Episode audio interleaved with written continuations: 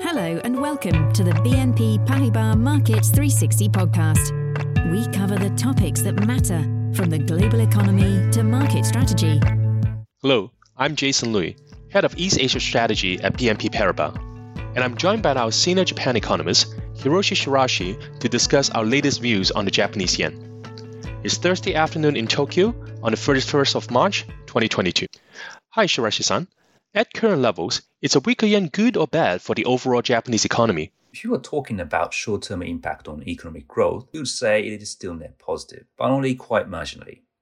A weakened yen will certainly help exporters' profits, which in turn should encourage them to increase capex and wages. The positive effect on export volume should be quite limited, because after the yen strengthened sharply in the aftermath of the global financial crisis, Japanese manufacturers have abandoned many of their domestic production bases for products such as household appliances, for which demand is price elastic.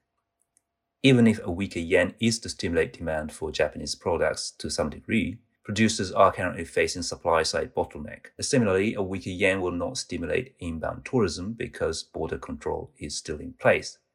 And meanwhile, it will increase burden on households by magnifying the impact of surging international food and energy prices.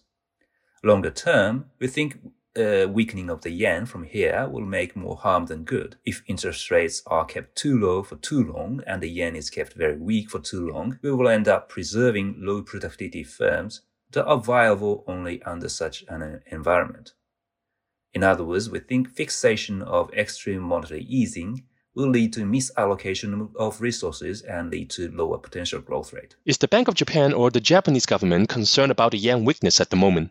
We don't think the BOJ is particularly concerned about the weakness of the yen at this point. In fact, Governor Kuroda recently reiterated that yen depreciation is still net positive for the Japanese economy. The BOJ has also been conducting unlimited fixed rate JGB buying operations over the past few days to cap the 10 year rate at or below 25 basis point, which is the upper bound of its stated acceptable range. Such operations tend to weaken the currency, but the BOJ did not hesitate to do that. Letting the yen weaken by stopping domestic interest rates from rising in tandem with overseas rates is one of the intended mechanisms of the uh, yield curve control and the BOJ seems prepared to let it work, at least for the time being. The government, meanwhile, is concerned about the impact of surging prices of uh, imported commodities on households and domestic businesses, but its strategy for the time being is to support them by providing fiscal aids. In fact, this week, Prime Minister Kishida officially instructed his cabinet to compile an emergency fiscal package to mitigate the impact of higher commodity prices. Uh, however, the problem with such an approach, name, namely continued monetary easing and fiscal expansion, is that it could lead to even weaker yen, particularly at the time when other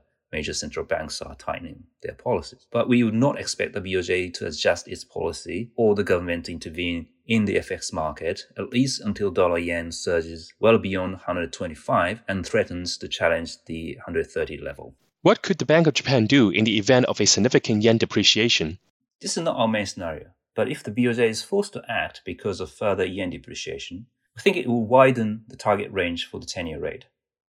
We think the hurdle for raising the short term policy rate or the central target for the 10 year rate is higher because Governor Kuroda would not want to be seen as tightening policy before sustained 2% inflation comes in sight.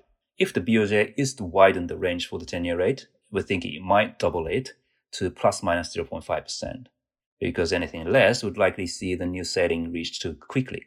Such a move would give the central bank more breathing space and help alleviate down pressure on the yen via the interest rate differential channel. But if yen weakness becomes highly unpopular with the public, we think the government is likely to first conduct yen buying intervention.